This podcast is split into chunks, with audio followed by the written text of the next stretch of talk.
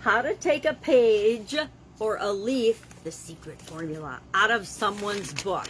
This idiom, since the, been around since the 1800s, actually means literally to tear a page out of something. Have you ever been at in a library or at a salon or at a waiting room, say you're getting your car repaired in the service department or the doctor's office, and been paging through a magazine and see that somebody has ripped out the page with the recipe or the information on it, the secret formula that you need or wanted or were reading the article about.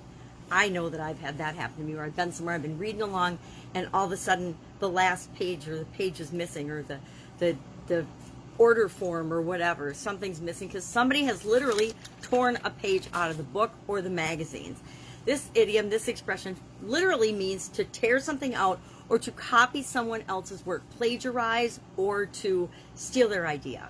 Now, figuratively, the term's a lot less nefarious. It means to model, in my mind, it means to model or to learn from or to copy or to have somebody be an example for you. Let's face it, I've been babysitting my four year old, four year old, four month old granddaughter this week and next week. And babies, we're all born not knowing how to do anything. We don't understand or know anything. We first model our parents. We copy our parents, and that's how we learn to do everything. Then we copy our friends and our teachers and our professors and our coaches and other people that have influenced us, people that we're in organizations with, our bosses. We learn everything we learn from somebody or something else, from books, from other sources. Now, most people learn almost everything they know from the internet or from news media. Now, I'm not even going to get started with that, but I don't think that we can argue that taking a leaf out of other ones or a page out of someone else's book is a bad thing because it's how we grow and learn and become productive members of society. It's why we go to school, right? So we can learn what other people have learned or what they want to teach us so we can be functional members of society. So, how do you take a leaf out of someone's book? How do you do it without stealing or copying or plagiarizing? Because I agree, those are all bad things. Nothing worse than going online and finding that somebody has entirely duplicated your product or service or website or uh, marketing message or system. They plagiarized the whole thing, word for word. They haven't even bothered to take and make it their own and put their own spin on it. They've just copied you. Copying and plagiarizing and stealing other people's hard work is not okay. But we also need to remember that everything we are is a culmination of everything that we've experienced. So when we're sharing, when I'm talking on this video, I wasn't born thinking any of the thoughts or sharing any of the things that I share. I go online, I do some research, I find out where the idiom came from, what um, the origin of it was. And this one, for example, I'm going to grab my magnifying glass so I can see where it's from.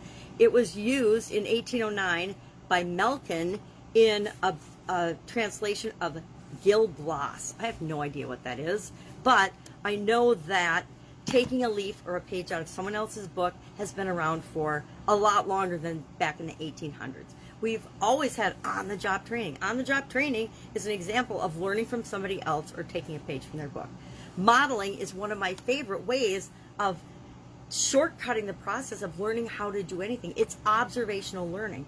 So, what's the formula, the secret formula I pull out of my book for observational learning? Well, it's attention, retention, reproduction, and motivation. When you add what's your motivation for learning or understanding the thing that you're learning, then you pay attention and you find sources, and usually multiple sources of that information. I remember when I wanted to learn how to outsource my one of my manufacturing businesses, I wanted to outsource a lot of the tasks with respect to that, if not the entire thing. I had to pay attention to resources all about outsourcing. So what did I do? I went online and I ordered, and actually back then I went to the bookstore and I picked out about 15 books about outsourcing and I read all them on outsourcing. Then I found some experts and some people that were good at outsourcing and I asked them a lot of questions and then I determined how I was going to do it for my business.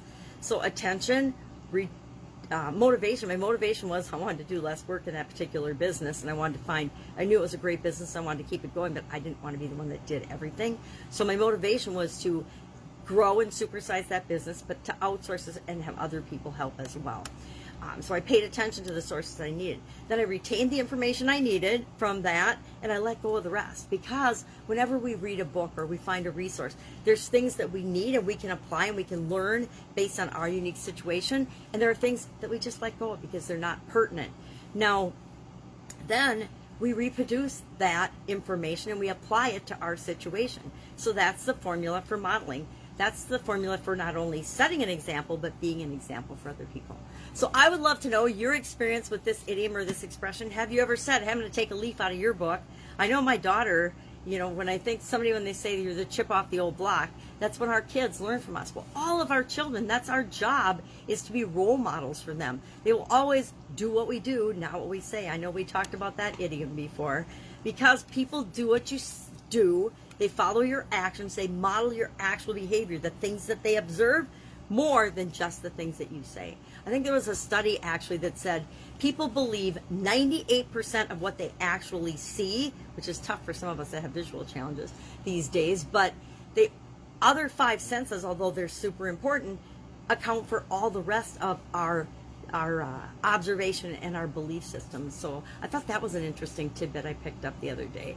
So, love to know your experience with this modeling, um, you know, plagiarism. We've all had some of our work copied, but then I remember, well, everything that I've learned is just a culmination of every person I've ever interacted with, every experience I've ever had, everything I've ever read, saw, heard, anything.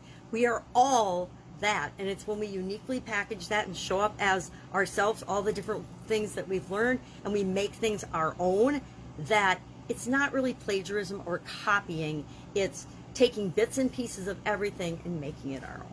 And that's what we need to do to supersize and grow our businesses. So share in the comments below uh, your experience with this particular expression, or if there's an expression or an idiom you would like to know the meaning of, hit me up in the comments below or direct message me, and I will cover that as soon as possible. Otherwise, go out, have an awesome day. See what you can model and learn and observe from other people without straight up copying them. Unless, of course, you've hired them to be your coach and they are coaching you to straight up do what they say and copy them and follow their system. Then you should copy them because you're paying them to copy them. All right, that's it. Have an amazing day, and I'll, of course, be with you tomorrow with another interesting idiom.